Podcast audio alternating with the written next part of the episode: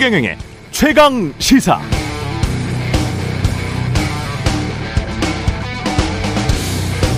네, 전두환 손자의 인스타그램, 유튜브 게시물이 화제입니다. 제 할아버지는 학살자, 범죄자다.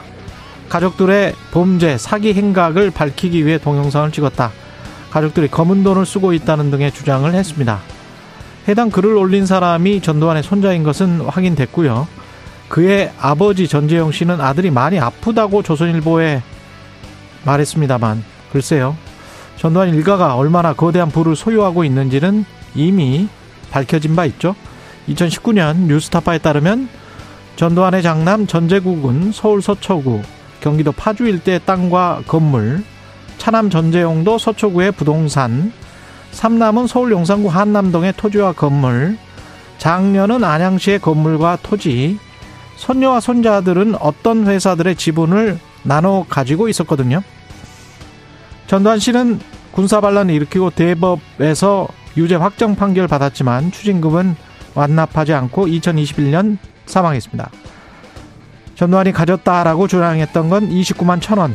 그러나 그 가족들은 최소한 삼 대는 먹고 살 만한 풍요로운 기반을 마련했습니다. 어떻게? 다 본인들 노력으로? 모르죠. 그냥 그렇다는 이야기입니다. 네. 안녕하십니까. 삼월 십육일 세상에 이익이 되는 방송 최경령의 최강시사 출발합니다. 저는 케이비에스 최경령 기자고요. 최경령의 최강시사 유튜브로도 실시간 방송합니다. 문자 참여는 짧은 문자 오십 원, 긴 문자 병원이 드는 샵 구칠삼공, 콩어플 무료고요.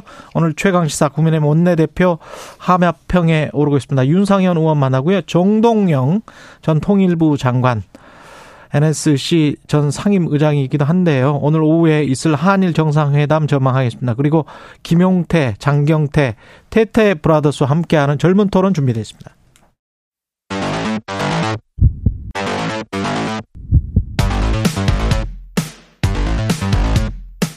오늘 아침 가장 뜨거운 뉴스, 뉴스 언박싱.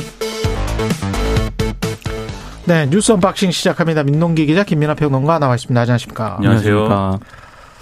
아, 오늘 한일 정상회담을 하고 공동 성명 없이 뭐 기자회견만 갖는다고요? 양국 네, 정상이? 일단 그 대통령실 고위 관계자가 이제 기자들에게 어제 밝힌 내용인데요. 예. 시간이 촉박할 뿐만 아니라 이천십팔 년 이후에 양국 관계가 불편한 관계가 더욱 중폭이 돼서 불신이 가중이 됐다. 그래서 그동안의 입장을 총정리하고 정제된 문구를 다듬기에는 시간이 부족하다. 그러면서 이제 기자회견만 하고 공동선언은 없다, 이렇게 얘기를 했는데요. 하지만 이번 정상회담을 계기로 공동선언을 준비하는 위원회를 구성을 할 것이다, 이렇게 얘기를 했습니다.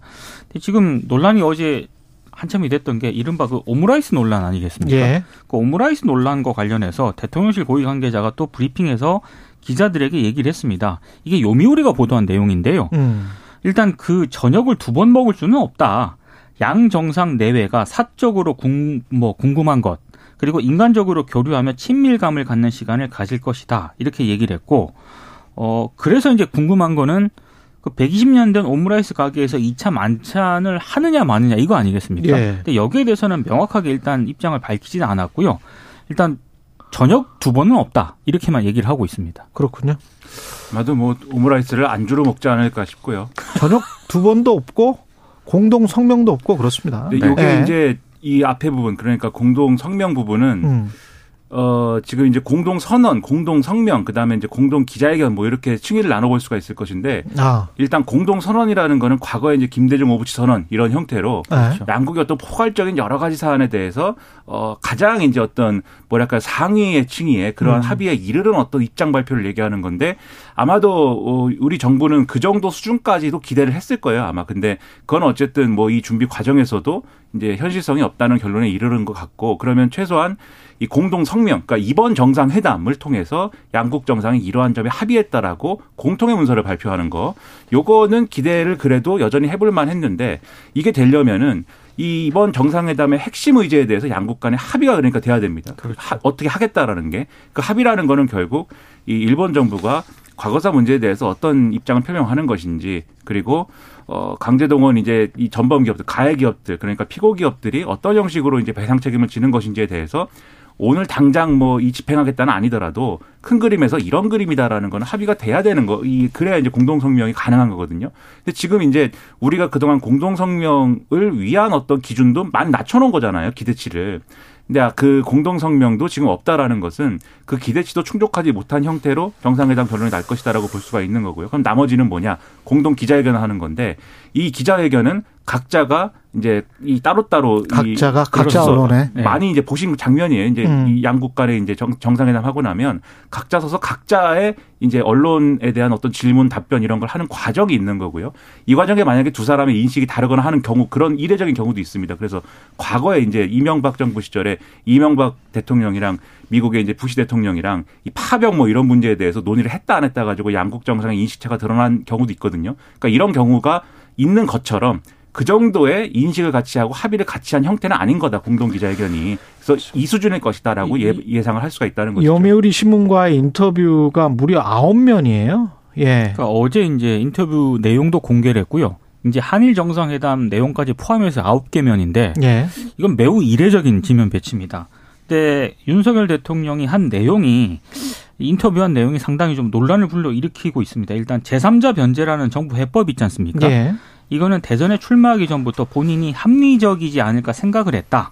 변제가 이루어지면 논란은 수습되지 않을까 생각한다. 이렇게 얘기를 했고. 음. 그리고 이 정부의 강제 동원 해법이 나중에 정권 교체 등으로 뒤집힐 수 있다. 일본 내에서 이런 우려가 나오고 있거든요. 질문이 그런 거였어요? 그렇습니다. 예. 이 우려에 대해서 나중에 구상권 행사로 이어지지 않을 만한 해결책이다. 그런 부분은 걱정하지 않아도 된다고 판단하고 있다. 이렇게 얘기를 했습니다. 나중에 구상권 행사로 이어지지 않을 만한 해결책이다. 이거는 피해단체들이 구상권 행사를 어떻게든 유지시키기 위해서 지금 이렇게 그렇죠. 하고 있었는데 그거를 네. 완전히 뒤집어버리는 이야기네요. 나중에 본인이 대통령에서 물러나고 난 다음에도 구상권 행사로 이어지지 않을 만한 해결책이다라고 하면서 일본을 안심시켰다. 네. 그리고 이제 피해자분들의 입장은 배려하지 않은 그런 발언으로 보이고요. 예.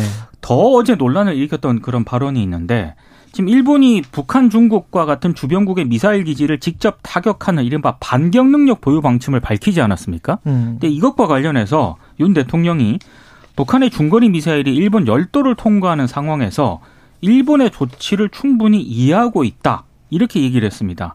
일본의 그러니까 조치를 충분히 이해하고 있다. 그러니까 일본 쪽 주장을 동조하는 듯한 그런 발언으로 해석이 되고 있고요. 그러니까 적기지 공격 능력 보유 방침 이게 일본의 주장이죠. 그렇습니다. 예. 관련해서 이제 대통령실 핵심 관계자가 논란이 좀 제기가 되니까 일본이 자국 안보를 위해 필요한 안보 전략으로 이해한다는 의미다라고 설명을 하긴 했습니다만 굉장히 좀 논란을 불러일으키고 있는 그런 대목입니다. 일본이 유사시에 북한을 공격할 수 있다. 뭐 이거잖아요. 적기지 그러니까 공, 적기지 공격 능력이라는 거는 그러니까 우리 예. 정부의 뭐 뭐 설명이라든가 우리 정부의 의사와는 상관없이 일본이 독자적으로 공격을 할 수 있다는 그런 얘기거든요. 그렇죠. 근데 이거를 어느 정도 용인을 했다는 그런 그런 발언으로 해석이 되기 때문에 상당히 논란을 일으키고 있습니다. 그러니까 이게 지금 말씀하신 내용 중에 이제 어, 이 구상권 행사와 관련돼서는 윤석열 대통령, 윤석열 정권이 그 다음 정권에서 이 재단에서 구상권 행사하는 것까지 뭐 다 규정할 수는 없는 거고 적어도 자기 임기 내에 대통령 임기 내에는 구상권 행사가 없다는 거를 지금 이 일본 언론과의 인터뷰를 통해서 일본에 약속해 준 셈이 지금 된, 그렇죠. 거, 된 거죠.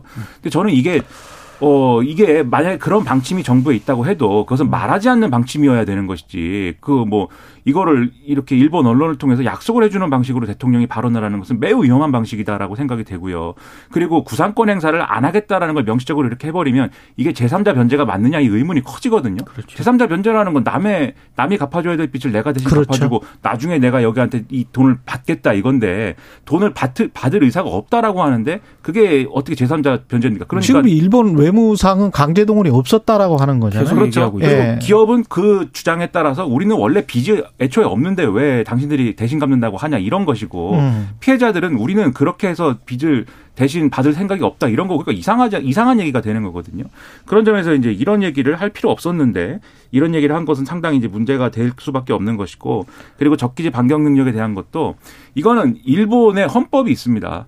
그 평화헌법 팔 조에 보면 어쨌든 이 전수방위 원칙이라는 게 성립이 돼 있는 거잖아요. 공격을 받아야지 거기에 대해서 방어의 일환으로서 군사력을 사용할 수 있는 것이지, 이걸 뭐 다른 국가를 먼저 이렇게 선제적으로 이렇게 공격을 하거나 그럴 수는 없는 것인데, 그러다 보니까 일본 내에서도 이것은 논란이 있어요. 이 정, 이 기시다 정부, 그리고 더 이전으로 가면은 아베 신조 정부 때부터 이게 적기지 반격 능력이라는 게, 예를 들면 북한이 미사일을 발사할 것 같다. 그 미사일이 일본에 떨어질 것으로 예상된다.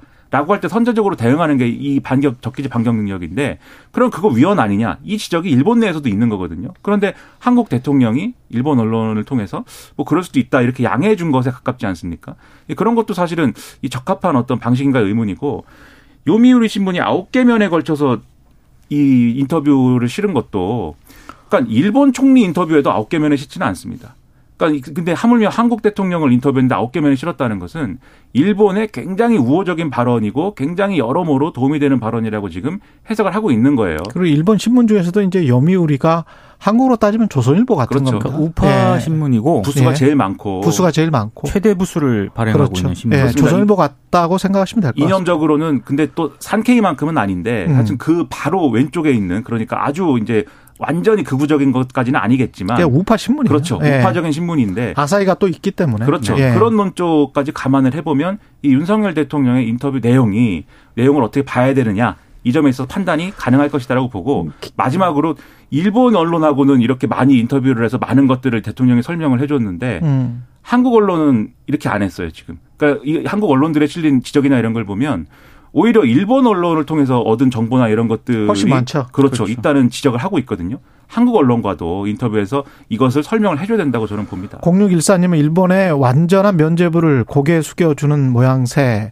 김재영님은 이 대통령이 어느 나라 대통령인지 모르겠습니다. 이런 이야기를 하셨는데, 케이비에스 뉴스에도 일본 언론의 지금 어, 이해, 이해, 이 해석이 나왔는데, 일본 언론은 윤석열 대통령이 배상을 주문한 대법원 판결과 한일 청구권 협정에 모순이 있다는 인식을 드러냈다며 해결 의지를 밝혔다고 전했다.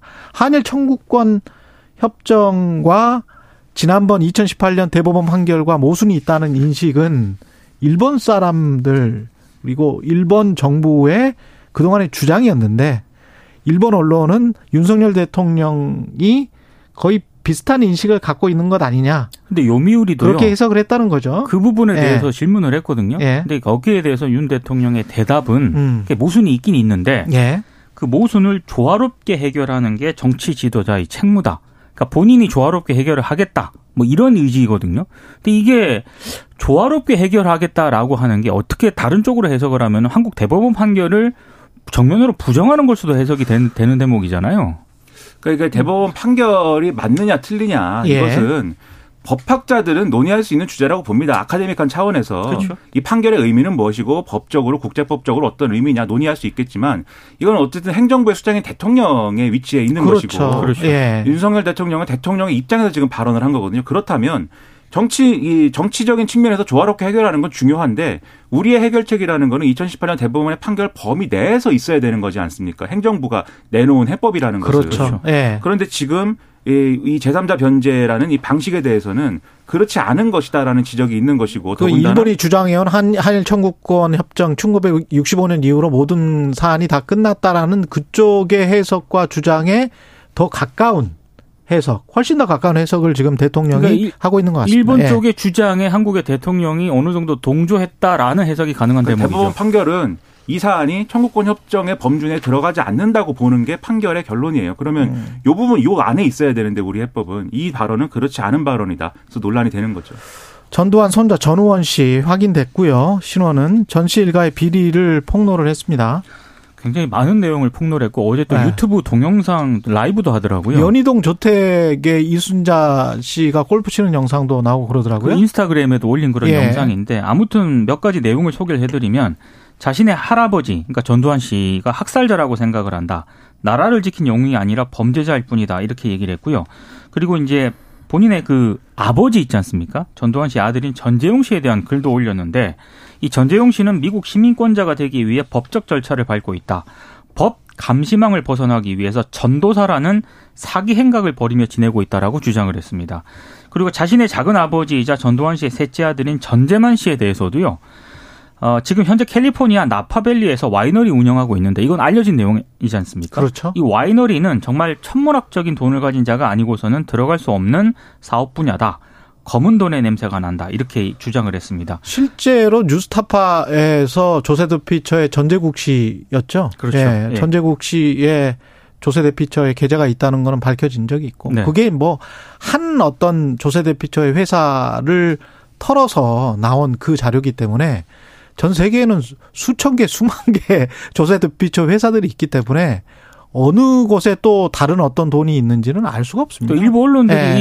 이 나파밸리를 직접 가보기도 했는데 음. 마치 이제 그러니까 무슨 뭐 와인을 만드는 무슨 공장이 아니라 엄청난 그 땅을 그렇지. 와이너리 농장이거든요. 근데 마치 요새처럼 이렇게 운영이 되고 있다라고 또 보도를 하기도 했고 어제 유튜브 생방송에서는요.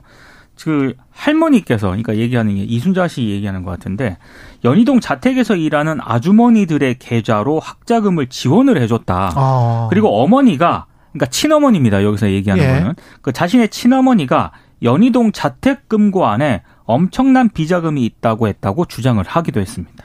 그러니까 이게 이제 지금 뭐 전재용 씨는 아들이 이제 어떠한 아프다. 그렇죠. 네. 아프다라고 표현을 했는데. 아니 근데 이틀 전에 본인의 병원 기록이랄지 이런 걸 보여주면서 네. 지금은 다 나았다 이렇게 또 이야기를 했어요. 그것... 혹시 이런 주장이 올까 봐. 그렇습니다. 이틀 전에 이미 유튜브를 찍어놨더라고요. 네. 그렇죠. 네. 그래서 전재용 씨 등은 어쨌든 정신과적인 문제가 있다라고 지금 주장을 하는 건데 근데 여기서 중요한 거는 지금 말씀하셨듯이 뭐 이분의 어떤 이 정신 건강의 상태가 핵심이 아니라 이게 어떤 의미로든지 이렇게 발언한 것들 그리고 주장한 것들이 사실관계가 맞습니다. 맞는 거냐 요거를 그렇죠. 확인해야 되는 거거든요. 예. 근데 지금 앞서 말씀하셨듯이 와이너리라든가 이런 것들은 거기에 존재하는 거는 언론 취재를 보면은 사실인 것 같아요. 음. 그러면 이런 부분들에서 앞으로 언론이 취재나 이런 것들을 통해서 계속해서 검증해가면서 파악을 해야 되는 거고 거기서 위법한 사실들이 있다는 것이 확인이 어느 정도 우리가 감, 감안할 수 있을 정도까지 나오면 그때는 이제 수사라든가 이런 것들이 또 분명히 이루어져야 되는 것이고 새로 드러난 어떤 범법 행위에 대해서는 책임지는 방향으로 또 가야 되는 거죠.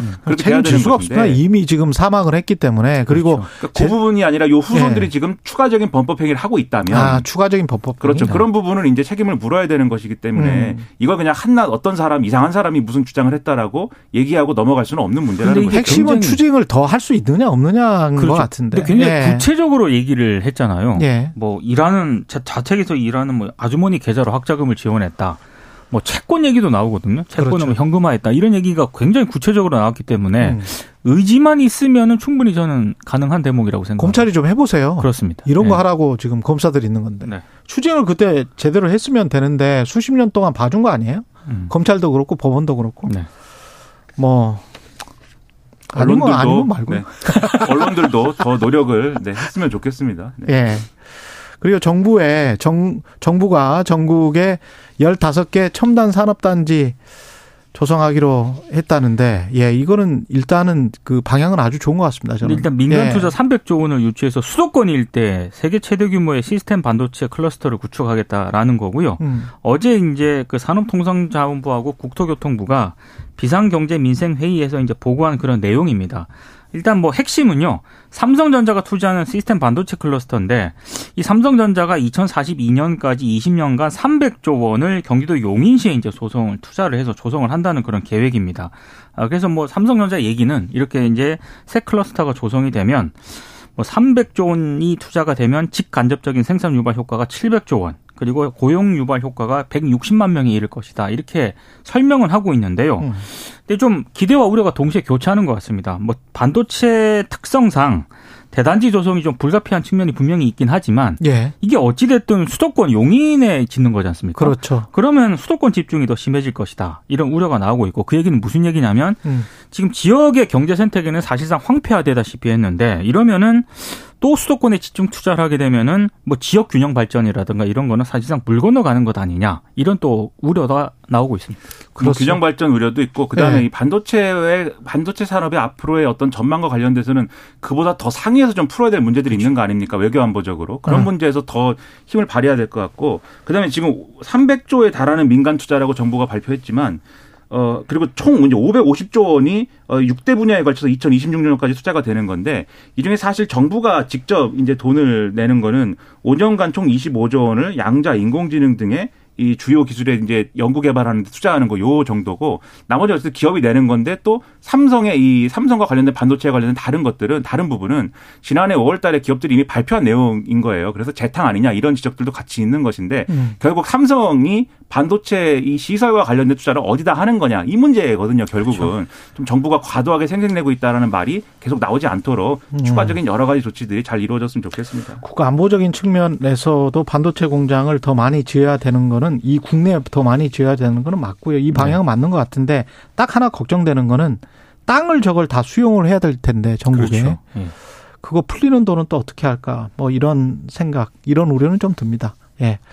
뉴스 언박싱 민동기 기자, 김민아 평론가였습니다. 고맙습니다. 고맙습니다. 케이비에스 일 라디오 최경영의 최강시사 듣고 계신 지금 시각 일곱 시 사십 분입니다. 오늘 하루 이슈의 중심, 당신의 아침을 책임지는 직격 인터뷰. 여러분은 지금 케이비에스 일 라디오 최경영의 최강시사와 함께하고 계십니다. 네, 오늘부터 이틀간 한일 정상회담 진행되는데요. 시작부터 부정 여론이 거셉니다. 과연 의미 있는 성과가 나올지, 그 의미 있는 성과가 뭔지 외교통이시죠. 어, 국민의힘 윤상현 의원과 이야기 나눠보겠습니다. 안녕하세요. 예, 안녕하세요. 윤상현 의원입니다. 예, 한일 정상회담 우려가 좀 많습니다. 기대보다는 우려가 좀 있는 것 같은데 어떻게 생각하세요? 예, 우려가 있는 게 사실입니다. 예. 최근에 여론조사 보면은요, 예. 많은 분들이 우려하고 있습니다. 그 어, 어떤 의미가 있어야 될까요? 의원님께서는 어떻게 생각하십니까? 어, 일단은 윤석열 대통령이 이제 이천십팔년 시월이거든요. 예. 대법원에. 그 미쓰비시 중공업 신일본 제철의 강제 동원 징용된 이제 분들의 이 개인적인 손해배상 청구권에 대해서 아, 맞다, 손해배상 청구해라 해가지고 한 분당 일억에서 일억 오천만 원 정도의 이제 지급을 해야 된다 했고요. 그래서 사실 법원에서 이제 현금화 단계까지 가지 않았습니까? 예. 그럼 그거에 대해서 한일 간의 파국을 맞이할 수밖에 없으니까 결국 윤석열 대통령이 대승적인 결단 차원에서 판결금과 이자 분에 대해서 강제징용재단, 우리 행안부 산하죠, 거기서 이제 모금을 해서 이제 지불하는 걸로 했고, 구상권, 일본 기업에 대해서 구상권을 청구하지 않는다, 이게 이제 핵심이거든요. 그렇죠. 이런 거에 대해서 왜 일본 전범 기업들이 왜 사죄도 안 하고 왜 이 손해배상도 안 하느냐, 어? 해야 되는 거 아니냐, 예. 이런 거에 대한 반발입니다. 그렇죠. 근데 사실 일본은 항상 줄곧 입장이 천구백육십오년 한일 기본조약하고 청구권협정에 의해서 이제 이 청구권 문제는 일단락됐다라고 음. 계속 주장을 해왔고요. 예. 또 한국과 일본 정부가 계속해서 그 입장을 받아들인 것도 사실입니다. 음. 노무현 정부 때도 마찬가지로 이제 개인의 손해배상 청구권이 있지만 사실상 손해배상 청구를 할 수가 없다 해가지고 이천칠년도인가 제가 기억하고는 한 육천오백억 가량의 이제 그 지급을 강제징용 피해 당한 분들한테 지급한 경우도 있었거든요. 예. 그런데 이제 이천십팔년 시월에 갑자기 대법원에서 이제 판결 판결이 에서 이제 그게 예. 나서 결국 일본 정부는 국제법 위반이다 이렇게 음. 나오는 거고, 예. 우리는 어, 법원이 그렇게 판단을 내렸으니까 음. 결국 국제관계하고 대법원 판결이 이제 서로 저촉되지 않습니까? 그렇죠. 그래서 고육지책으로 현실적인 대안으로 이제 강제징용 재단을 통해서 이제 지급하는 걸로 이렇게 낸 겁니다. 근데 요미우리 신문 인터뷰, 지금 아홉 면에 걸친 요미우리 신문 인터뷰에서는 좀 더 많이 예. 나간 것 같단 말이죠. 이게 지금 나중에 구상권을 구상권 행사로 이어지지 않을 만한 해결책이다라고 이야기하면서 일본의 우려를 좀 다독이려고 했고, 그러니까 한국의 여론을 다독인다기보다는 계속 일본 쪽으로 방향이 가고 있는 거 아닌가, 뭐 이런 느낌이. 일본 쪽의 입장을 틀어줬다. 예. 이제 그런 비판을 하는데 예. 한일 관계 이 역사를 보면 그렇게 보기도 어렵습니다. 그, 이게 구상권을 청구한다, 이게 쉬운 문제가 아니거든요. 일본 예. 정부가 구상권 청구에 대해서 일본 기업으로 절대로 못하게 하고 만약에 이런 식으로 가면은 한일 관계는 돌이킬 수 없다라는 이제 강경한 입장을 취하고 있기 때문에 이게 마땅한 해결책이 없습니다. 아니 근데 지금 한일 관계가 뭐 돌이킬 수 없다라고 지금 말씀을 하시는데 예, 예. 한일 우리가 지금 국교 이미 아니 뭐 국교가 뭐 끊어진 것도 아니고 예. 사람들이 왔다 갔다 왕래를 하고. 근데 이제 왕래하고 그렇습니다만은 예. 이제 사실 최근에 예. 북한 문제 그러니까 급박하지 않습니다. 예. 북한의 이제 핵 미사일이 너무나도 고도화됐어요. 음. 그러니까 한국과 일본 간의 북핵 미사일 공조를 전략적 공조가 긴급한 상황이거든요. 그거는 근데 일본이 그 긴급한 거지 우리가 긴급한 건 아니지 않습니까? 우리도 긴급한 겁니다. 예를 들어서요, 이천십구 년 제가 봄인가 예. 우리가 북한이 탄도미사일 발사 실험했습니다. 예. 그때 우리 합참에서 한 사백, 제 기억에 이십 킬로미터 날아갔다고 했는데 음. 일본은 아니다, 육백 킬로미터 날아갔다 이런 식으로 했거든요. 그런데 예. 그 다음 날 바로 우리 한국 이 문재인 정부가 맞다, 육백 킬로미터 날아갔다. 이 한미 간의 어떤 전략적 군사적 공조가 북핵 미사일 문제를 대처하기 위해서는 엄청 이 필요한 상황이거든요. 그래요? 그리고 또 미국 중심으로 반도체 뭐 여러 가지 경제 안보적 측면에서 공급망 재편 문제가 있거든요. 예. 그런 문제를 보더라도 그렇고 또 중국이 날로 동북아시아에서 이 위협적인 공세가 커지지 않습니까? 예. 이런 거에 대처한 측면에서 한일 간에 이거를 풀 수밖에 없다. 그리고요, 한번 현실적으로 한번 보시면요, 지금 십오 분이 이제 원고 그렇죠. 측으로 해서 이제 승소를 했습니다. 그런데 그렇죠. 십삼 분 이미 돌아가셨어요. 그래서 유족들이죠. 예. 예, 유족들이 하는데 유족들도 음. 이제 동의하는 분위기고요. 세 분은 아, 근데 이제 거부를, 아, 생존 피해자들 세 분은 거부를 하셨고. 세 분은 이제 반대하시고 있고요. 예. 그런데 이러한 소송이 앞으로 지금 원고 지금 재판 진행되는 게 지금 천여 분이 있으세요. 어. 그럼 천여 분의 이 문제를 어떻게 할 거냐. 이분들이 돌아가시기 전에 이거에 대한 해답을 줘야 되는데 이렇게 무책임하게 앉아있을 수는 없다라는 게 이제 정부의 입장입니다. 아, 그럴까요? 예, 예. 정말로 예. 난감한 사항입니다. 근데 구체적으로 우리가 그쪽에서 뭔가 뭐 어떤 사과를 받든지 예, 아니면은 뭐 최소한 어떤 다른 것들 그 독도 영유권 주장이나 뭐 이런 거는 매년 하잖아요. 예, 동도 영유권. 예. 그러니까 뭐 그런 거를 안 하겠다라고 하든지. 예, 일본이 예. 예를 들어서 이제 천구백구십오 년 무라야마 다마 이제 전후 오십 주년 예. 다마에서 어 이제 일제 식민 지배에 대해서 우리에게 다대한 이 고통, 손해를 가한 거에 대해서 통절한 반성과 마음으로서 사죄하겠다. 해가지고 이제 역사적으로 계속 과거에 사죄를 해왔거든요. 예. 그래서 기시다 후미오 총리도 이 문제에 대해서 통절한 반성과 마음으로부터의 사죄 이 얘기를 꼭 윤석열 대통령이 언급을 해야 됩니다. 어. 그리고 더 나아가서 일본 전범 기업들이 과거사에 대해서 강제 동원, 이제 인권 침해 이 문제에서도 사죄를 하고 음. 또 어떤 이제 이 강제징용 재단에 이제 기금 모, 모금에 음? 네, 이제 응한다든지 아니면 미래 청년 기금에 든다든지 뭐 이런 식의 이제 조치가 있어야 될 것으로 봅니다. 알겠습니다. 당내 현안으로 좀 가겠습니다. 예. 지금 저 새 지도부 당직 인선은 예. 연포탕이 맞습니까? 아, 연포탕으로 보기엔 좀 아쉬운 점이 많습니다. 솔직히. 어, 어떤 점에서요? 우리 사무총장 이철규 의원, 뭐 조직 부총장들, 뭐 예. 박성민, 배현진 의원, 뭐 이런 분들이 전부 친윤계고요. 음. 또 뭐 강대식 최고위원을 해서 친유승민계다 얘기했지만 이분도 이제 전당대 지난번에 나교원 의원 연판장에 서명한 분이고요. 예. 그래서 연포탕과는 거리가 있어 보이는 게 사실이고요. 예. 그래서 이 문제에 대해서 만약에 연포탕을 했다면은 김기현 대표께서 좀 더 어, 전향적으로, 음. 저는 이런 생각을 합니다. 그때 이제 그 뭐, 안철수 후보나 황교안 후보나 천하람 후보 등의 의견을 들어서 어떤 이제 당직 인선했으면 그런 아쉬움. 아. 그쵸? 예, 혼자 하지 않고. 예, 예. 예. 이런 게 연포탕 인사죠. 그러니까 음. 이게, 그래서 이제 당정일체 계속해서 친윤계 지도부 일세가 아닙니까? 예. 그러니까 당직 인선도 어떻게 보면 혼연일체. 를 택한 게 아니냐. 어. 그래서 오히려 이제 이분들 생각은 국회가 이제 민당이 압도적으로 장악하고 있는 상황에서 당이 대통령을 이제 강력하게 뒷받침해야 되겠다. 이런 의지를 드러낸 것으로 보이거든요. 그래서 사실 연포탕으로 불리기 어려서 자꾸 연포탕 연포탕 얘기한다는 것 자체가 음. 좀 아니어서요 비춰질 수가 있기 때문에 예. 이를 말씀 안 하시는 게 그렇군요. 좋겠다 이런 생각이 듭니다. 예. 그리고 대통령과 월 이 회 정기 회동을 한다는데 그 예. 언론은 이러다가 이제 잘못하면 안 그래도 뭐 윤심이 많이 작용했다는 이야기를 들었는데 용산 출장수 되는 거 아니냐? 뭐 이런 이야기가 나오고 있습니다.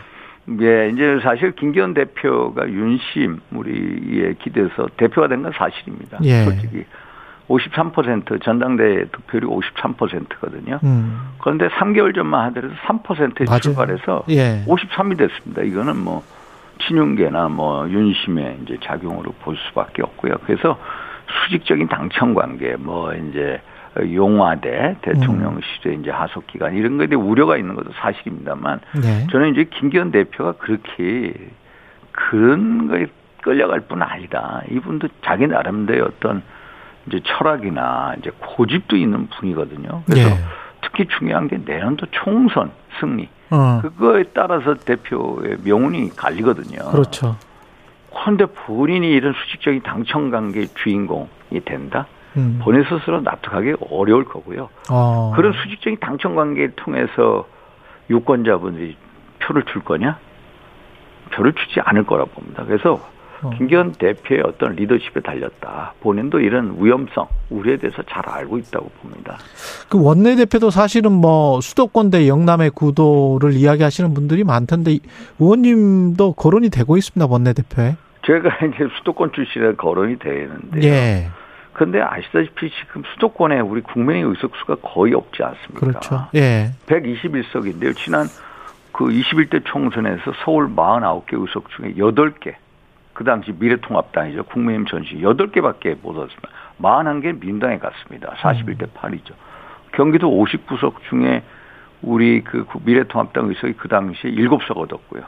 인천이 열세 개 의석 중에 한 석 얻었습니다. 제가 무소속 한 석을 보태서 백이십일 석 중에 열일곱 개 의석이거든요. 예. 수도권이 참패를 당해요.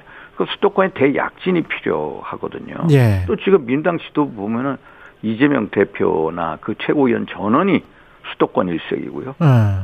그 원내 지도부는 전부 수도권 의원입니다. 예.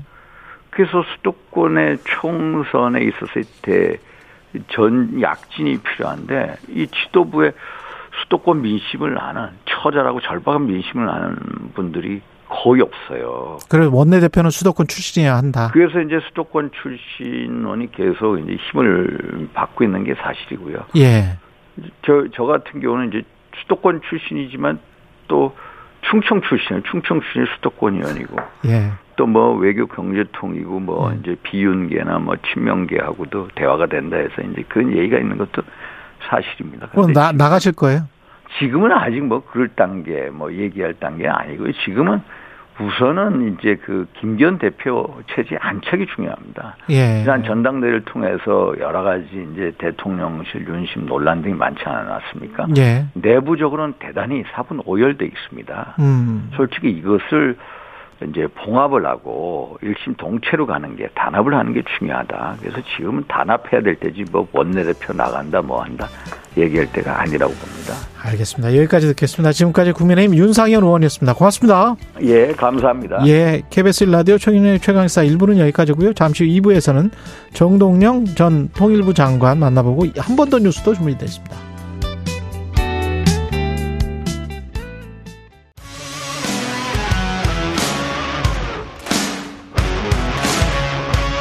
오늘 하루 이슈의 중심 최경영의 최강시사. 네, 윤석열 대통령이 오늘 일 박 이 일 일정으로 일본을 방문하고요. 한일 정상회담은 오후에 열릴 예정입니다. 노무현 정부 당시 엔에스씨 상임위원장을 지냈던 정동영 전 통일부 장관 모셨습니다. 안녕하세요. 네, 안녕하세요. 예. 요미우리 신문과 아홉 면에 걸쳐서 인터뷰를, 아홉 면이면 굉장히 오랫동안 인터뷰를 한 거지 않습니까? 그렇죠? 그렇기도 하지만 예. 아마 역사에 없는 일 같은데 그만큼 일본의 기대가 크다는 얘기겠죠. 그렇겠죠. 예. 이제 뭐 양국 관계를 정상화하는 것은 양국 공통의 이익에 부합한다. 이거는 맞는 말이 일본 국익에 정확하게 부합하는 거죠. 우리 우리 이익은 우리 입장에서는 이제 자존심을 포기한 정상화는 비정상화라고 할 수밖에 없는 거지요. 예, 저는 외교적 폭주라고 생각합니다. 예. 그러니까 윤 대통령이 잘 해보고 싶은 생각은 있을 텐데 음. 한미 정상회담에서의 바이든 실언 파동 또 유에이 외교에서의 이란 적 음. 그런 실언 이번은 그와 또 성격을 달리해요. 왜냐하면 여기에는 역사 문제가 포함되어 있기 때문에 국민들이 갖고 있는 국민 심장에 남아있는 일본과의 관계에 있어서의 역사 의식 이것을 대통령이 마음대로 좌지우지할 수 없거든요. 예. 그것이 지금 여론조사에 나타나는 육십 퍼센트가 부정적이라는 것이 반증합니다. 예. 이 한일 공동선언은 없다는 게 어떻게 받아들여야 될까요? 아직 공동선언 못하는 거지요. 못하는 거다. 왜냐하면 예. 산케이 신문이 이렇게 말했거든요. 우리가 세게 나오니까 음. 한국이 엎드렸다라고 보는 거거든요. 산케이 신문은? 산케이 신문은 그렇게 썼죠. 예. 그러니까 공동선언에 담으려면 어, 저 한국 국민에게 준 고통에 대해서 통절한 사죄와 반성을 담을 수밖에 없을 터인데. 음. 예. 우리 정부 입장은? 그렇죠. 예. 주고받는 거니까요. 예. 병렬돼야 되잖아요. 우리 음. 입장, 일본의 입장. 일본의 입장을 담을 수 없기 때문에 공동선언은 못하는 거죠. 그러면 그 전에 뭐 김대중 오부치 선언이라도 구체적으로 언급하면서 어떤 사과랄지 뭐 참 근데 피해자 쪽에서 뭐 자꾸 이렇게 이런 말을 제대로 좀 사과를 하라 이런 말을 하는 것도 참 구차스럽기는 합니다만은 왜 일본은 그럴까요? 당당할 필요가 있다고 생각합니다. 예. 태도와 메시지에서 음. 우리 국민은 어쨌든 지난 오십 년 동안 피와 땀과 눈물로 경제 성장에서 성취를 이루었을 뿐만 아니라 일본을 추월한 민주주의를 음. 갖고 있거든요. 그런 네. 자부심과 자존심이 있는데 이것을 저는 대표하는 그런 입장에 서야 할 터인데 일방적으로 이런 굴욕적인 모습으로 비춰진 것에 대해서 우리 국민이 지금 참지 못하고 있다고 생각합니다. 분노하고 있다. 삼자 변제 방식이 그러나 합리적이다. 검사 시절부터 그렇게 생각해왔다. 대통령은 이렇게 인터뷰에서 밝혔는데요. 검사는 법을 가지고 수사하는 사람이고 음. 윤석열 정부는 법치주의를 핵심으로 내세우고 있잖아요. 네. 이건 법치주의를 깔아뭉개는 겁니다. 음. 대법원의 판결 취지는 일본 기업이 배상하라고 판결했잖아요. 그렇죠. 대법원이 판결했어요. 음.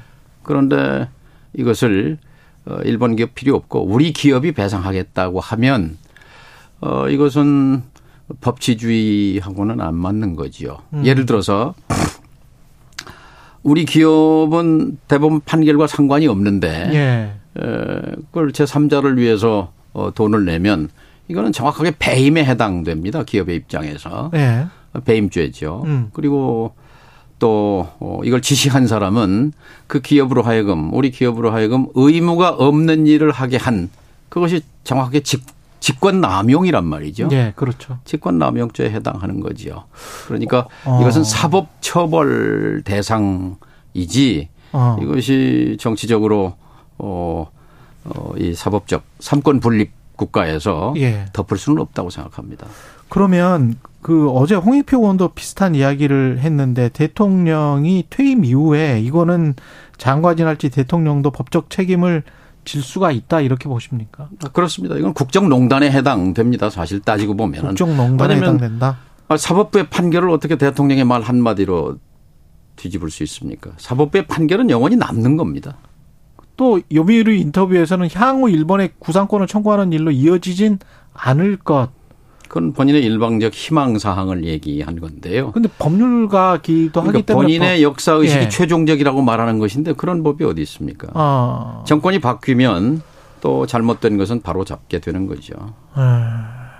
이게 지금 여당은 문인상 전 의장이 제안했던 아이디어라고 하는데 내용은 상당히 좀 다르기는 합니다. 그때 문인상 전 의장이 이야기했던 거. 핵심이 예. 일본 기업이잖아요. 일본 그렇죠. 기업에 대한 판결이고. 예. 그게 빠져 있는 게 어떻게.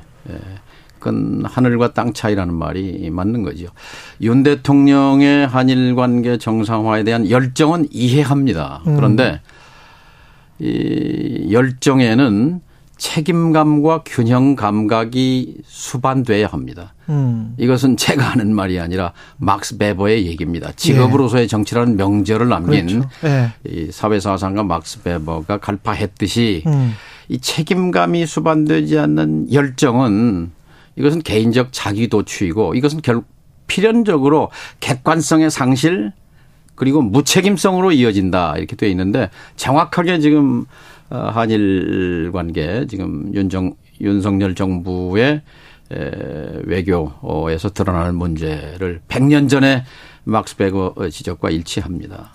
그 대통령은 이게 미래를 위한 결단이라고 했고 그리고 집권 여당에서도 방금 전에 윤상현 의원도 지금 한일 관계를 빨리 정상화해 놓는 게 여러 가지 동북아 정세, 북한과의 관계 뭐 이런 것들 때문에도 굉장히 좀 중요하다. 이렇게 갈 수밖에 없다라는 식의 이제 변론을 네. 했는데 어떻게 보십니까? 그럴 수밖에 없습니까? 결단이다. 예. 미래를 위해 가, 향해 가자 이렇게 얘기하는데요. 음. 두 가지 키워드 문제가 있습니다. 결단, 어, 결단은 음, 그 피해자와 국민을 위한 결단일 때 빛을 발하는 거지. 음. 일방적으로 손해 보는 결단은 자해지요, 자해. 결단이 아니라 자해다. 예. 그다음에 미래를 향해 가자 했을 때 그 미래에는 당당함이 수반돼야 되는 건데 이것은 그 미래는 그냥 비굴함을 포장한 포장지일 뿐이라고 생각합니다. 음. 수사는 그럴듯하지만 내용을 뜯어보면 우리 국민들은 구체적인 내용은 세세하게 파악하지 못하지만 직관으로 알잖아요. 그 본질을. 예. 그렇기 때문에 육십 퍼센트의 국민이 부정적인 거지요. 그리고 그 결과로 윤 대통령의 지지율도 폭락하고 있지 않습니까? 그 한일 정상회담이 여하튼 오늘 오후에 열리면 우리가 최소한 이거는 일본으로부터 받아내야 된다 이런 것들이 있을까요? 조마조마합니다. 사실 예. 좀 당당했으면 좋겠는데요. 음. 태도에 있어서 좀 당당하고 메시지에 있어서 당당해야 하는데 이미 요미우리 신문 인터뷰에서 사고를 큰 사고를 쳤어요. 뭐냐면 겁니다. 일본이 반격 능력, 음. 적기지를 타격하는 능력을 갖추겠다는 것에 대해서 이해한다라는 이 그거는 대단히 위험천만합니다. 그게 어떤 의미가 될까요?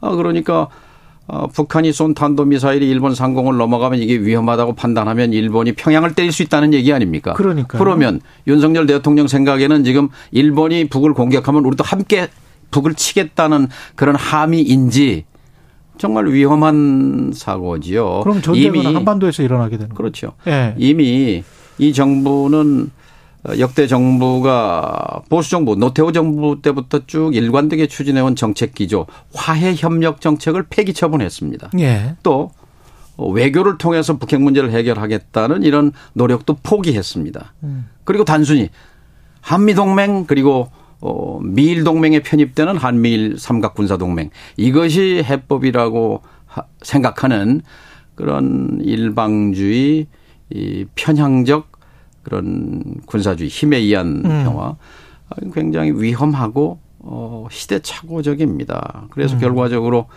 어, 윤석열 정부가 미국, 일본의 맨 앞장서서 어, 이른바 신냉전에 에, 천병, 선봉대가 돼 있는 거지요.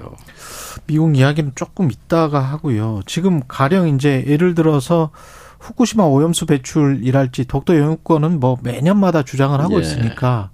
그런 거라도 어떻게 좀. 그럴 양... 가능성은 뭐 영 퍼센트입니다. 어제 어, 민주당에 그래요? 가서 용산에 가서 네. 사 대 요구 음. 어, 독도 영유권 더 이상 주장하지 말라. 음. 후쿠시마 원전수 음. 오염방출 중단 약속받아라 했는데 그걸 하겠습니까? 근데 이 뒤에 지금. 하든 안 하든 할 네. 말은 하는 한일 관계가 돼야 되죠. 아, 그렇죠. 일본 비위 맞추는 네. 한일 관계. 산케이가 말했듯이 엎드리는 한일 관계는 안 되는 거죠. 그렇죠. 뭐 안 받아준다고 하더라도 우리가 네. 요구할 거는 요구를 해야 될 것 같은데. 일본에 대해서 우리가 굽혀야 할 이유가 어디 있습니까? 그렇죠. 근데 꼭 굽혀야 되는 것처럼 뭐 지금 수출 규제 이천십팔 년 수출 규제 이후에 우리가 뭘 크게 일본으로부터 경제적으로 크게 손해를 봤다 이런 건 없는 것 같거든요. 그렇죠. 사실. 일본의 수출 규제는 우리 실력으로 돌파했거든요. 예. 네. 그래서 사실 크게 경제적 실익으로 당장 얻을 것은 없습니다. 음. 그러니까 이 뿌리를 보면은 예. 결국은 윤 대통령의 이제 후보 시절에 선제 타격론도 나왔지만 음.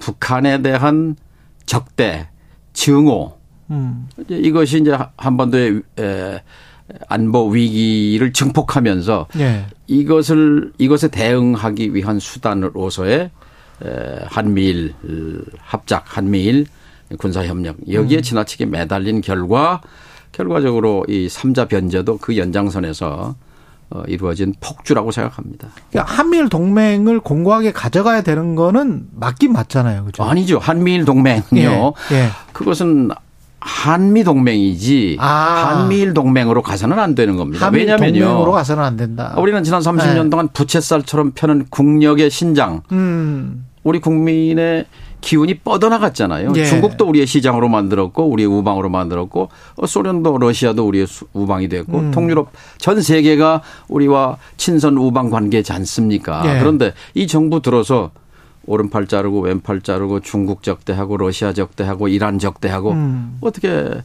이 축소지향에 어. 한국을 스스로 섬나라에 가두는 거지요. 그럼 한미동맹이 아닌 한미일 동맹이 의미하는 것은 중국과의 적대시 한미일 동맹이 강, 한미일 동맹 노선으로 가게 되면 자연히 예. 북중로 협력을 넘어서 다시 북중로 동맹의 복원으로 이어지는 거죠. 그렇게 되면 것이고.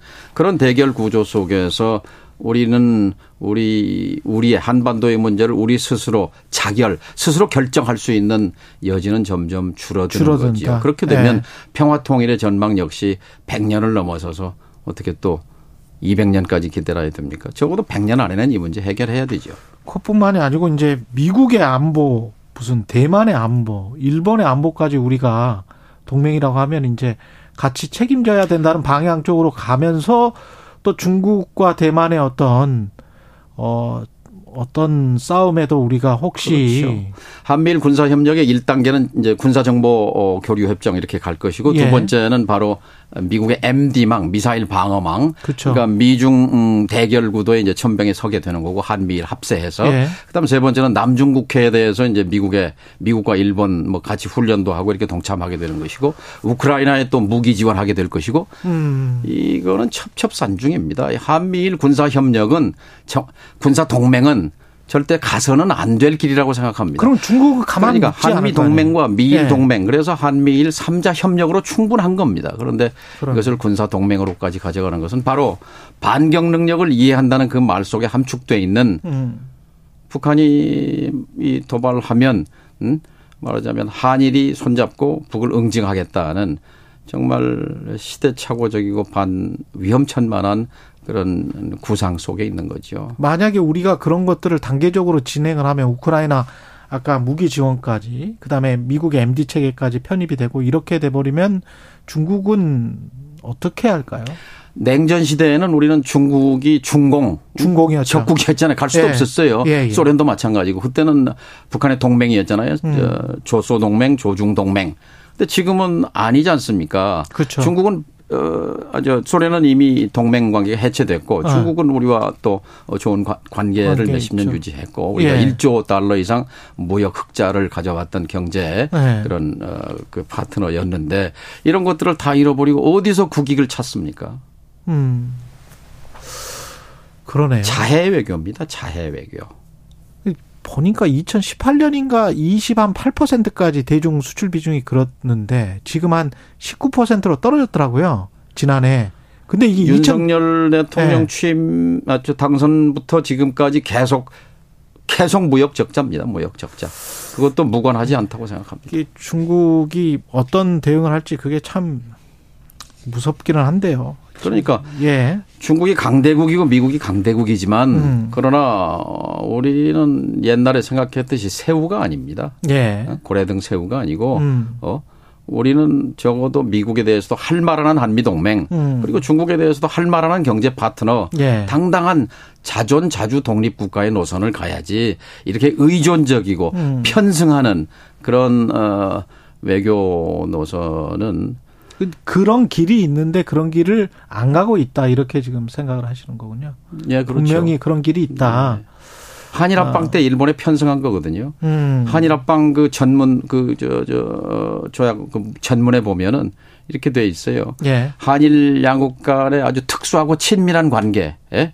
그리고 어, 양국 간의 상호 이익 증진을 위해서, 상호 이익 증진을 위해서, 그리고 어, 동양 평화를 위해서 합방한다 이렇게 돼 있거든요. 음. 그런 인식과 뭐가 다릅니까? 지금 민주당 상임 고문이시기도 해서 갑자기 또 민주당으로. 예, 민주 아니 삼 분 삼 분밖에 안 남았어요. 지금 삼 분 사 분밖에 안 남아서 그 제작진하고 통화하면서 지난 그 체포한 가결, 예. 가결은 아니었죠. 체포한 표결. 근데 가결 같은 부결 이렇게 됐었잖아요. 예. 이게 정치하면서 이런 상황은 처음 봤다. 저는 이해 이런 말씀을 하셨는데 이해할 수 없습니다. 왜냐하면요, 예. 총만 안 들었지 사실 전쟁 상황이잖아요. 야당 민주당 입장에서 음. 그런데. 전쟁 중인데 자기의 장수를 상대방에게 잡아가라고 표결하는 거 이건 반란군이죠. 음. 이거는 특히 야당은 대의 명분으로 정치하는 건데 어디에 명분이 있고 어디에 대의 있습니까? 아무리 밉고 싫더라도 적어도 싸우면서 비판해야지 우리 장수를 잡아가라고 하는 투표? 저는 우리 제가 정치하면서는 이런 상황은 처음입니다. 음. 이게 그러면 누구의 책임입니까? 어떻게 해야 되는 겁니까? 그러니까 저는 윤석열 정부가 흔드는 나뭇잎을 보지 말고 음. 퇴행하는 한국 민주주의의 숲을 봐라. 민주당이 민주주의의 보루 아니냐 하는 음. 그런 뭐 글을 뭐 쓴 적도 있습니다만 예. 지금 이 정부는 적어도 민주주의와 평화의 문제에 있어서는 비정상입니다. 그러면 음.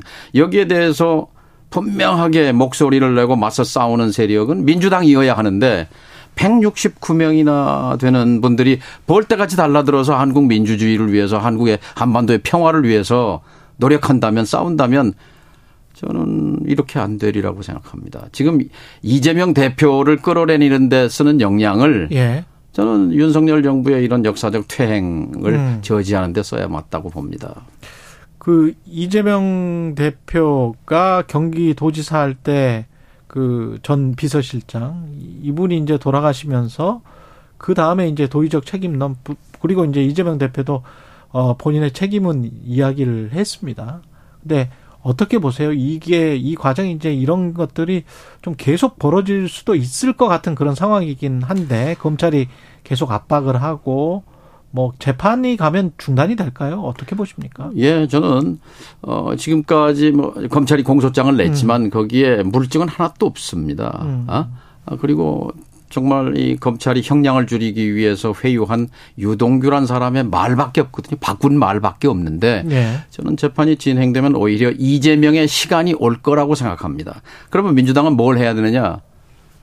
쉽게 단일 대오입니다. 음. 단일 대오를 형성해서 이 정권의 시시비비를 가리고 대안을 내면 그저 어젠가도 여론조사 나왔던 말이에요. 뉴스피밍가에서 네. 나온 조사에 보면 민주당이 사십칠 퍼센트 국민의힘이 삼십팔 퍼센트잖아요. 음. 음. 아 그리고 윤석열 대통령은 폭락하고 지지율이요? 단일 대오를 네. 해서 밀고 가면 음. 저는 내년 총선에서 압승할 수 있습니다. 저는 그렇게 봅니다. 그러면 단일 대오를 형성하면 내년 총선에서 단일 압승. 대오가 핵심입니다. 단일 대오가 핵심이다. 그런데 윤석열 대통령이 갑자기 뭐 국정을 잘 운영할 수도 있지 않습니까? 근데 지금 민주주의가 망가지고 있습니다. 예. 과거 야당의 당보 이름이 민주전선이었어요. 음. 지금 민주전선이 필요할 때입니다. 가령 노선을 확 바꿔서 어 야당과 뭐 협력하고 대화하고 이쪽으로 뭐 집권 여당과 대통령이 바라는 바죠. 그렇게 해야 되죠. 예. 얼마 전에 저 정부의 최고 책임자 중에 한 분과 대화할 기회가 있어서 음. 투 트랙을 하시오. 예. 어? 아 이건 사법부에 맡기고 어. 어? 그다음에 현존하는 야당 대표인데 왜 청와대에서 대, 대화도 안 합니까? 어? 이것이 정치 아닙니까? 아. 최소한의 정치를 복원하십시오 그랬더니 기다려보십시오라고 하는 말을 하긴 하더라고요. 그래요. 기다려봐야 되겠습니다. 예, 자주 나와주십시오. 예, 민주당 상임고문 정동영 전 통일부 장관이었습니다. 고맙습니다. 감사합니다. 예. 여러분은 지금 케이비에스 일 라디오 최경영의 최강시사와 함께하고 계십니다.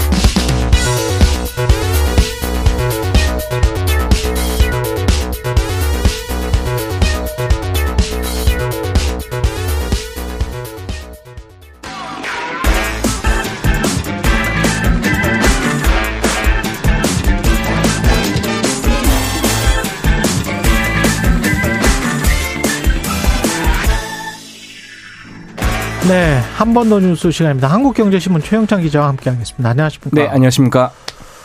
버스와 지하철에서도 이제 마스크 안 써도 돼요? 예, 드디어입니다. 드디어. 드디어. 다음 주 월요일입니다. 다음 주 월요일부터? 예, 이십일부터 예. 버스와 지하철, 택시, 대중교통에서의 마스크 착용 의무가 해제됩니다. 한 군데 더 있습니다. 음. 이 마트에 입점한 약국인데요. 예. 그러니까 여기에서도 마스크를 꼭 쓰지 않아도 됩니다. 마트에 입점한 약국만? 예, 그러니까 아무래도 이 그 마트에 입점한 약국 한번 더듬어 보시면은 그 개방형이에요. 그러다 그렇습니까? 보니까 일반 약국과는 좀 다릅니다.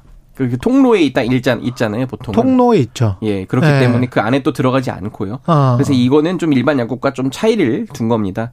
어제 중대본 회의에서 이같이 결정이 됐는데요. 음. 대중교통 마스크 착용 의무 해제는 우리가 이 년 오 개월 동안 했더라고요. 이천이십 년 시월부터니까요. 그렇죠.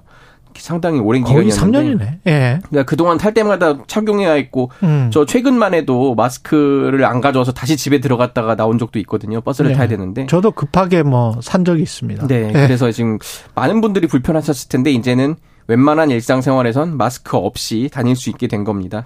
다만 예. 출퇴근 시간대에 타시는 분들 있잖아요. 예. 그때 버스나 지하철 안이 굉장히 혼잡한데 그렇죠. 이때는 좀 가급적 쓰고 다니는 것을 당국은 권고하고 있습니다. 그, 그때는 좀 쓰는 게 낫겠죠. 그렇죠. 아무래도 서로가 이제 뭐, 예. 뭐 그 안에서 이제 통화를 하다 보면은 좀 뭐 또 침이 튀길 수도 있고 이렇잖아요. 그렇기 때문에. 그다음에 뭐 지금 봄에 황사나 뭐 이런 것들 생각을 해보면. 그런 것도 있죠. 예. 예. 그러면 지금 마스크. 마트에 입점한 약국 말고 그냥 약국은 마스크 써야 되는 거예요? 맞습니다.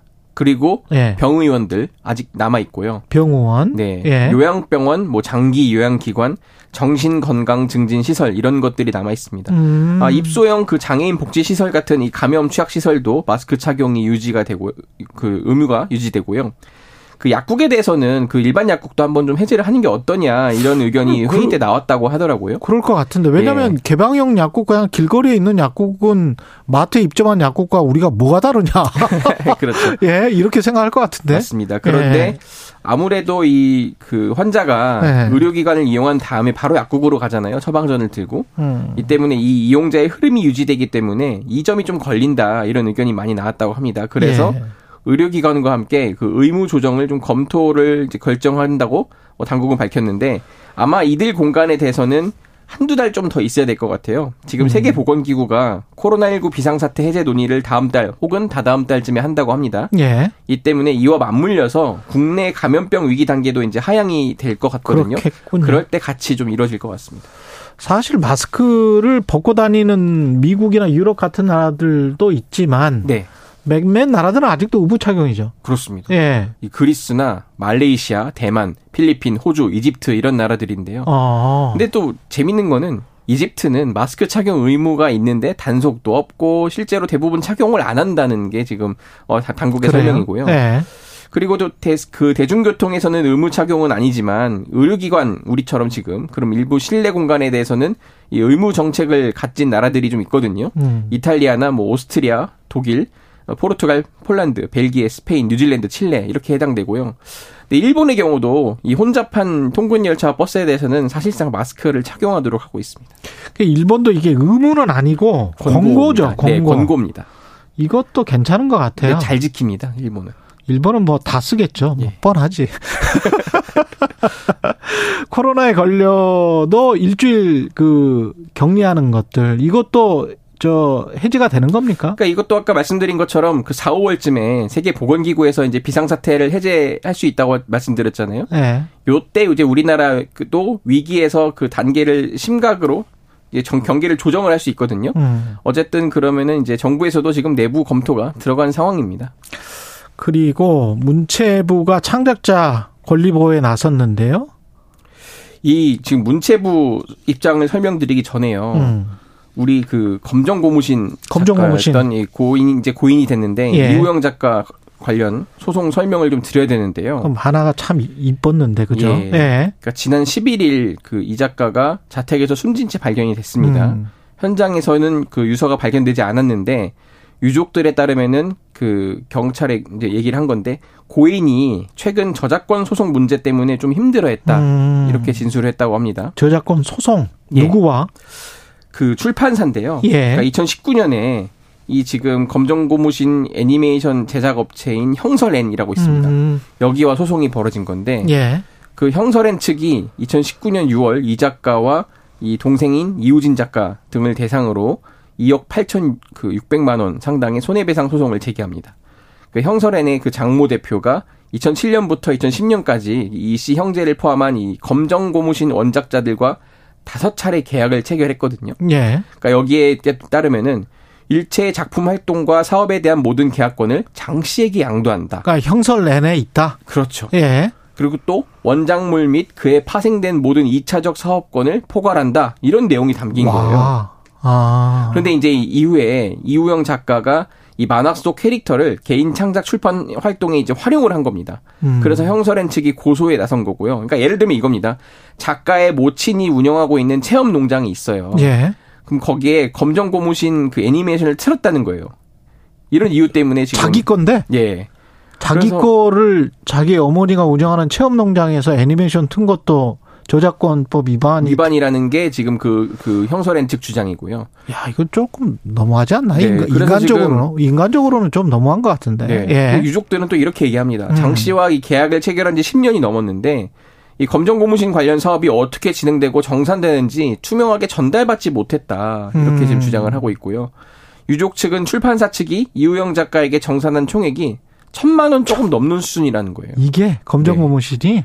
반면에 이제 형설앤 측은 원작자와 사업권 계약에 따라서 이 저작물과 그에 따른 모든 사업권에 대한 권리를 위임받았다. 이렇게 지금 맞서고 있습니다. 법적으로는 뭐 그럴 수도 있겠습니다만은 아, 어머니가 운영하는 체험농장에서 검정고무신 애니메이션도 그럼 못 트는 거예요? 뭐 그러면 그런 도, 겁니다. 돈 주고 돈 주고 틀어라. 돈 주고 틀어라.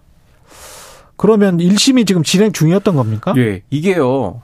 이천십구 년에 제기됐는데 삼 년 넘게 지금 진행 중인 거예요. 일 심만? 네. 그러다 보니까 워낙 지금 이, 그 이 작가가 굉장히 좀 심적으로 힘든 상태였거든요. 그랬겠는데? 그리고 생계가 되게 어려웠대요. 그래서 어떻게 어. 했냐.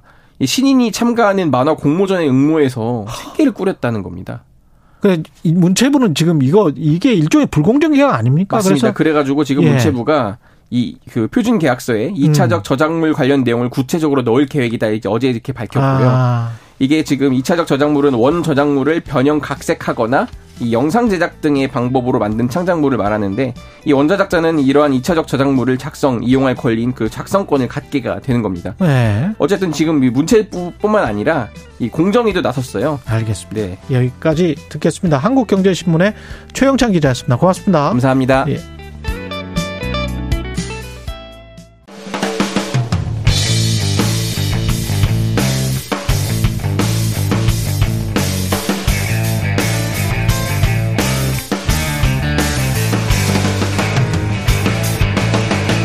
최경영의 최강시사.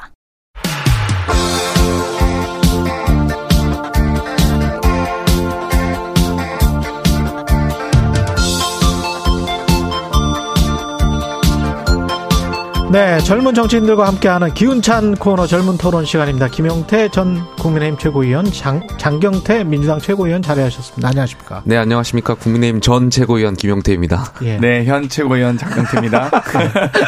후유증이 이제 많이 가셨습니다. 그러니까 현실 좀 부정 단계에서 이제 현실 예. 수능 단계로 좀 적어졌습니다. 아, 그러면 이제 극복 극복됐네. 예, 극복됐네. 예, 아 그리고 이거 시작하기 전에 앞서 정동영 전 장관 나왔는데 여론조사를 말씀하셔서 제가 자세한 개요를 설명드리겠습니다. 뉴스핌 의뢰로 알엔서치가 지난 십이 일부터 십삼 일 조사를 한 거고요. 민주당 지지율이 사십칠 점 칠, 국민의힘 지지율이 삼십팔 퍼센트. 자세한 내용은 중앙선거 여론조사 심의 홈페이지 참조하시면 됩니다. 십이 일부터 십삼 일까지 조사를 한 거는 이게 지금 대통령실에서 이 강제동원 삼 자 변제안이 나오고 난 다음에 이게 조사가 된 거거든요.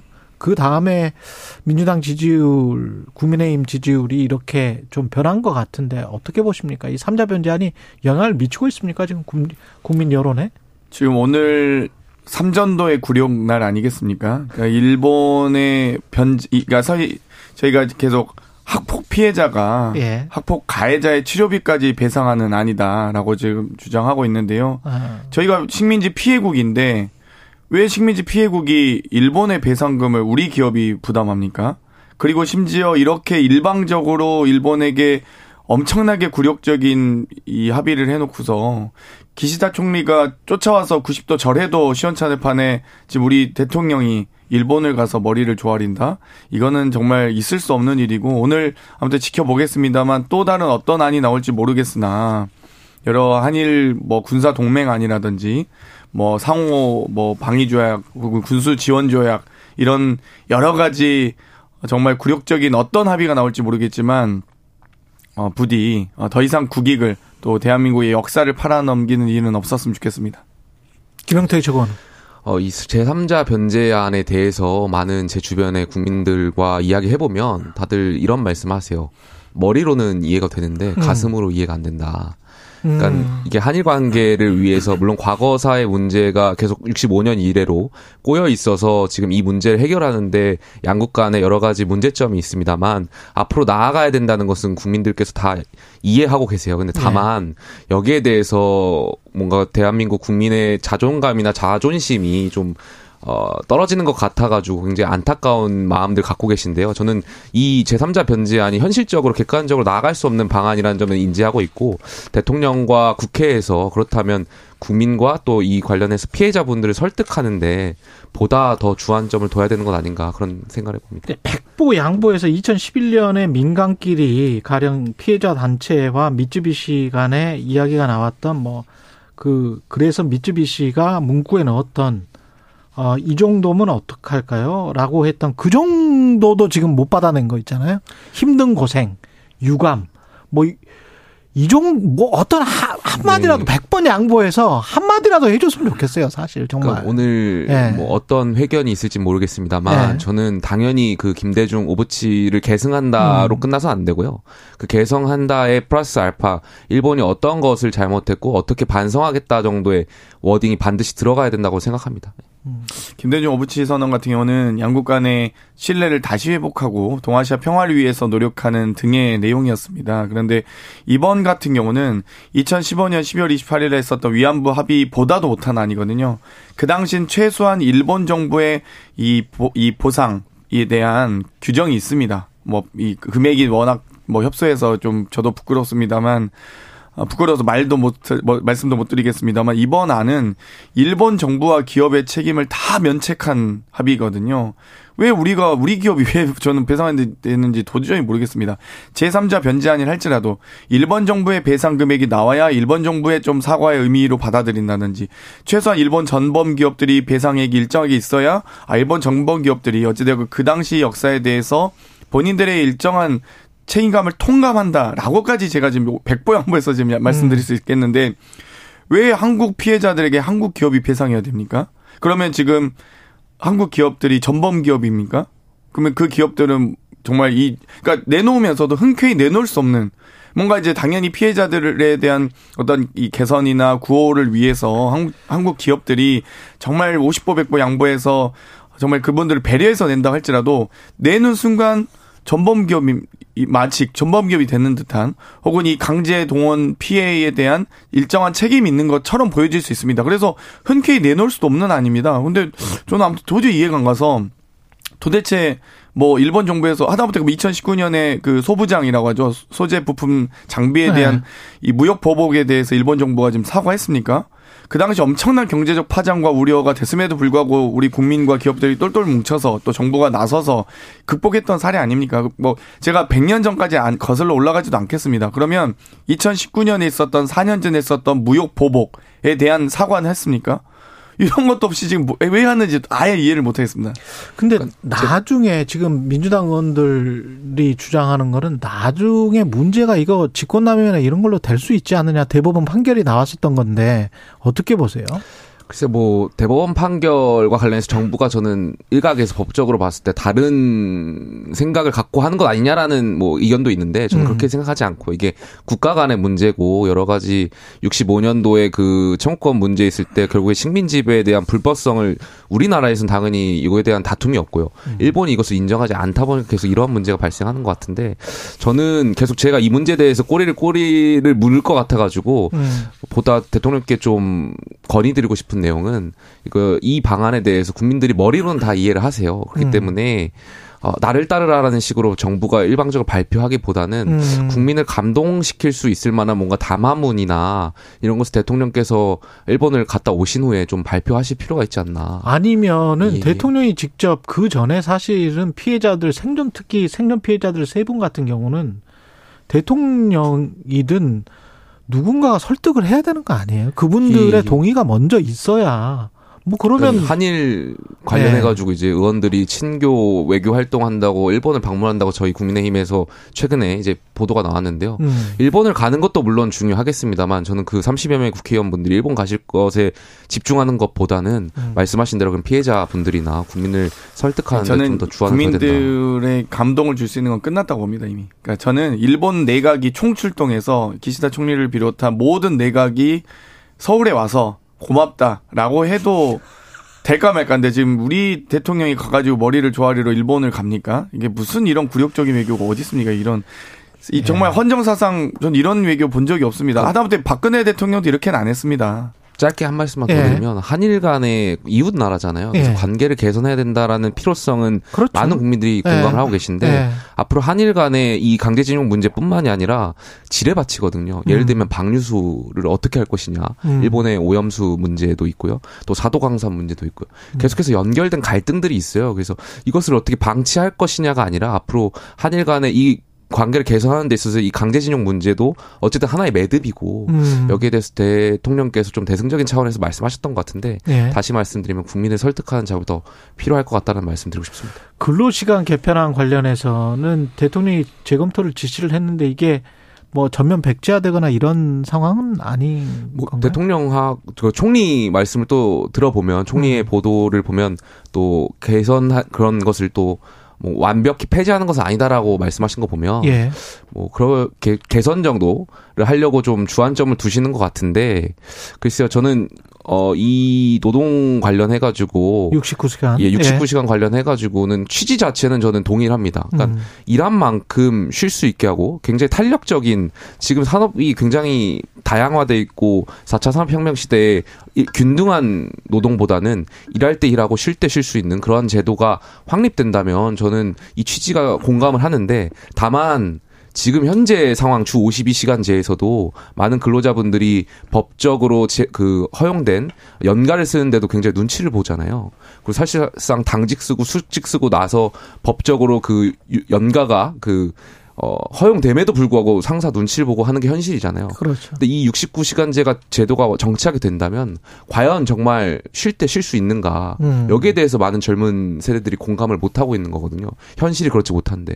그래서 정부가 여기에 대해서 좀 더 주안점을 두고 이 어떻게 더 쉴 수 있, 그러니까 보장될 수 있는지 음. 그 안전망에 좀 더 초점을 두고 홍보를 해야 되지 않나 그런 생각이 듭니다. 보장이 될 수 있겠습니까? 그러니까 논리가 참 힘들어 보이는데요. 아니 연가를 눈치 보면서 못 쓰니까 노동 시간 늘려서 연가를 없애니. 그러면 그러니까 이게 말이 안 되고요. 그러니까 지금 오십이 시간제도 또 겨우겨우 저희가 논의하고 이 정말 노사 간의 협의를 통해서 어렵게 만들어낸 사회적 합의의 이 합의의 도출인데 이거를 오히려 지금 다른 외국들 우리와 어깨를 나란히 하는 오이시디 국가들은 지금 사 점 오 일제도 추진하고 있는 건 아닙니까? 근데 우리는 오히려 육십구 시간 또 주 칠 일로 계산하면 팔십 점 오 시간입니다. 그럼 그 시간을 다 노동시간으로 채우려면 이 팔십 점 오 시간을 주 오 일로 했을 경우엔 이 아홉 시에 출근해서 새벽 한 시까지 근무해야 그 시간 채울 수 있습니다. 요즘 세상에 새벽 한 시까지 일하는 직장이 어디 있겠으며 물론 정말 어떤 프로젝트 때문에 어렵게 할 수 있지만 그거를 개인의 선택에서 개인의 어떤 과정에서 작업 과정에서 논의를 해야지 이걸 법으로 올리겠다? 가능하게 하는 것 자체가 말이 안 되고요. 그렇기 때문에 뭐 저는 젊은이들뿐만 아니라 많은 분들이 이 노동은 거래의 대상이 아니다라는 얘기를 합니다. 그렇기 때문에 하다못해 임금 협상을 이렇게 해보십시오.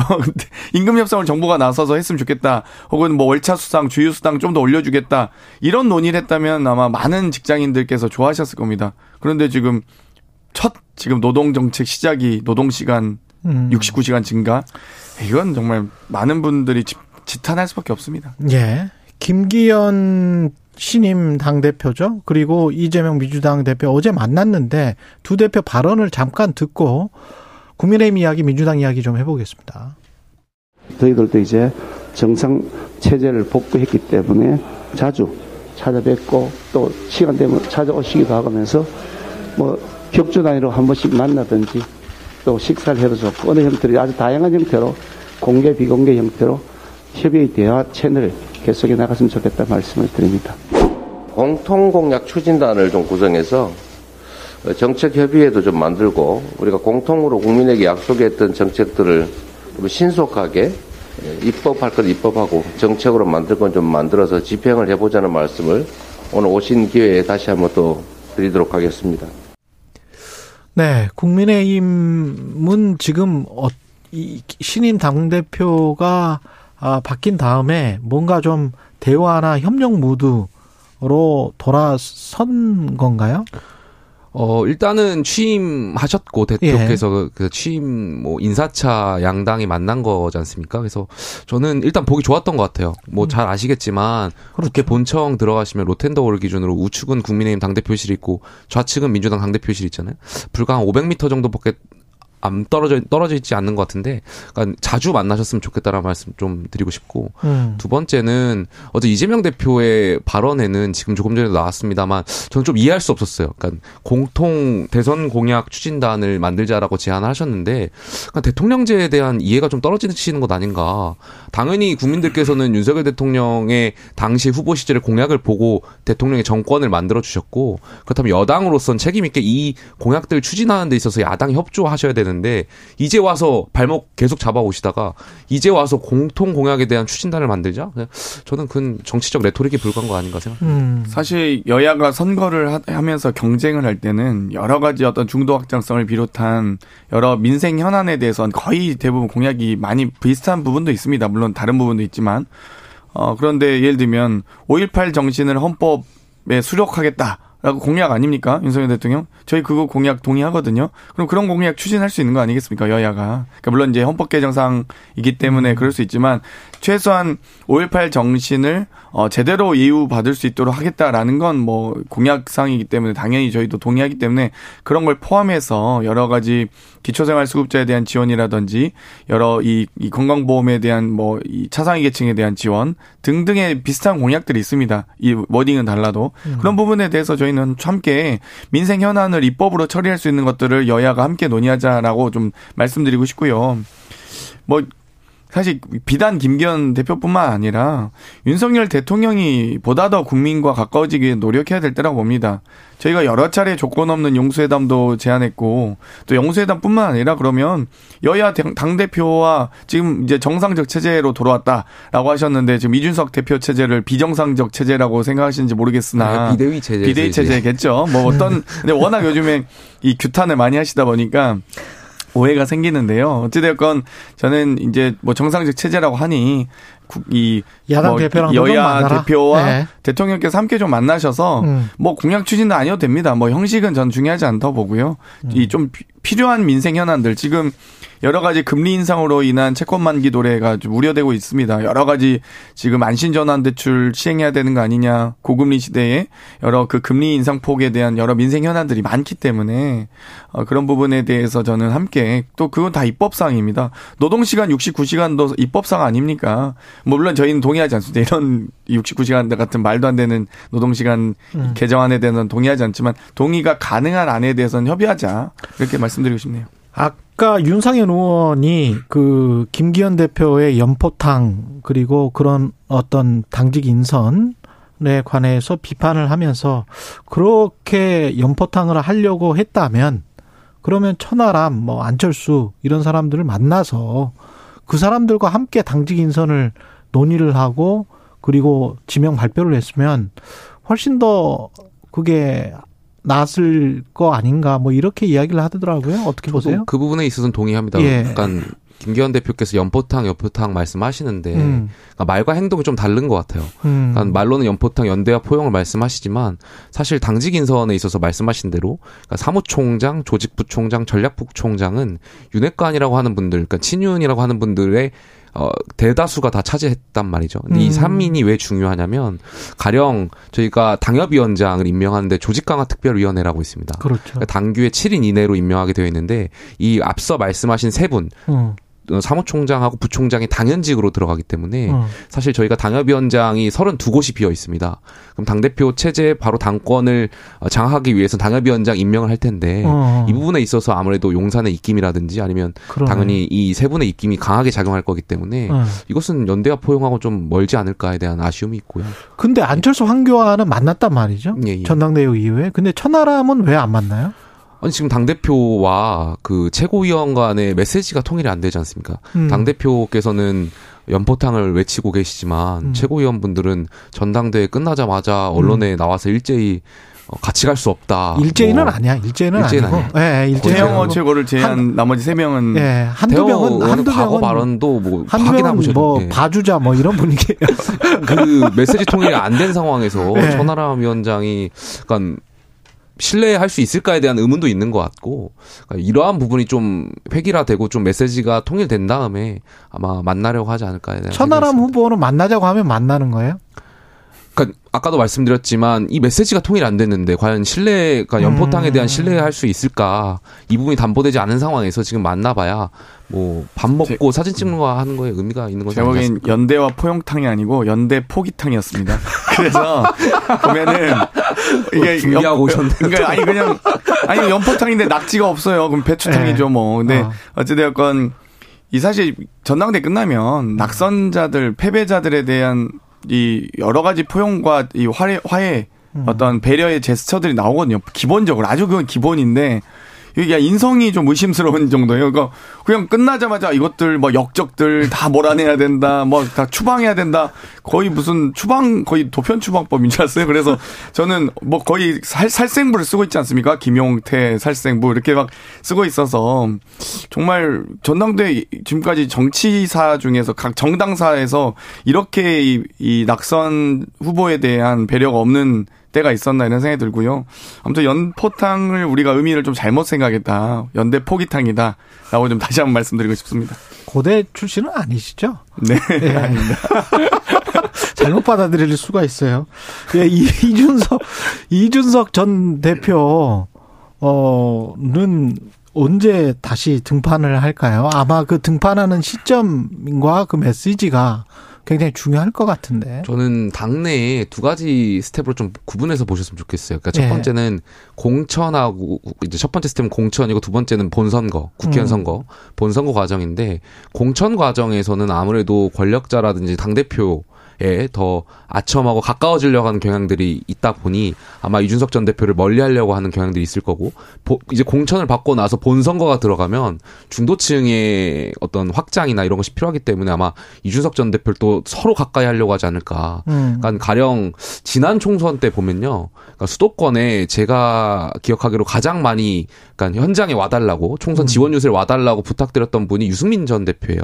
아. 예를 들면 지난 지방선거 같은 경우에는 그렇게 당대표에 대한 비판이 있다가도 지방선거 단체장들이 이준석 대표 지역, 지역에 지방유세 와달라고 정말 쇄도했거든요. 음. 그러니까 실제 본선거 들어가면 아무래도 이 당장 본인들이 이제 당선되느냐 마느냐가 걸려있기 때문에 그때는 아마 이준석 전 대표를 다 찾지 않을까에 대한 생각이 있습니다. 민주당은 지금 어, 어떻게 된 겁니까? 지금 내용이 계속되고 있는 건가요? 아니면 잠겨져 있는 건가요? 어, 어떻게 요즘 봐야죠? 이제는 수습 국면이라고 보고요. 수습 국면이 예, 많은 의원님들이 혹은 뭐 이 의원 모임에서도 이재명 대표 체제로 어, 똘똘 뭉쳐서 윤석열 정권의 이 무능과 무책임, 무기력에 대해서 규탄해 나가야 된다라는 의견으로 음. 심지어 문재인 정부 청와대 출신 의원 모임에서도 그랬고, 뭐 어제 있었던 더미래 의원님들과의 간담회에서도 그렇고, 뭐 여러 가지 지금 사퇴 요구나 이런 것들도 물론 그것도 저 누가 한지는 모르겠는데 어. 저도 모르겠습니다. 근데 네. 그 언론을 통해서 보면 한 익명의 의원님이 어. 이 자꾸 이런 얘기를 하셨다 이렇게 돼서 그 부분에 대해서 뭐 제가 코멘트하기는 어려운 것 같고요. 내가 그런 요구들 자체가 아 이제 뭐 뭐 언론에서만 확인했지 당내에서 있지는 않고 또 그런 부분들이 다 수습되는 과정이다라고 보시면 될 것 같습니다. 그러니까 당원들과 이른바 비명계 의원들 네. 사이에 지금 갈등이 있는 겁니까? 그리고 이제 저 위에는 이재명 그, 대표와 당, 당... 이 삼자 간에 뭔가 갈등이 있는 거예요? 없다 하겠죠 또. 근데 당원들께서도 근데 네. 이제 당원들께서도 다, 당원들의 의견은 워낙 다양하긴 하니까요. 아. 그런데 이제 그 다양한 의견들이 좀 일부가 조금 더 많아, 많이 도, 노출되는 것도 있는 것 같고, 음. 혹은 모르겠습니다. 저 이게 진짜 당원이 많나 싶을 정도로 오히려 그럴 정도로 제가 저희가 이제 막 수박 칠적이다 이런 웹자보에 대해서 어 거의 사실상 이 모욕에 가까운 그렇죠? 사안들도 있기 때문에 예.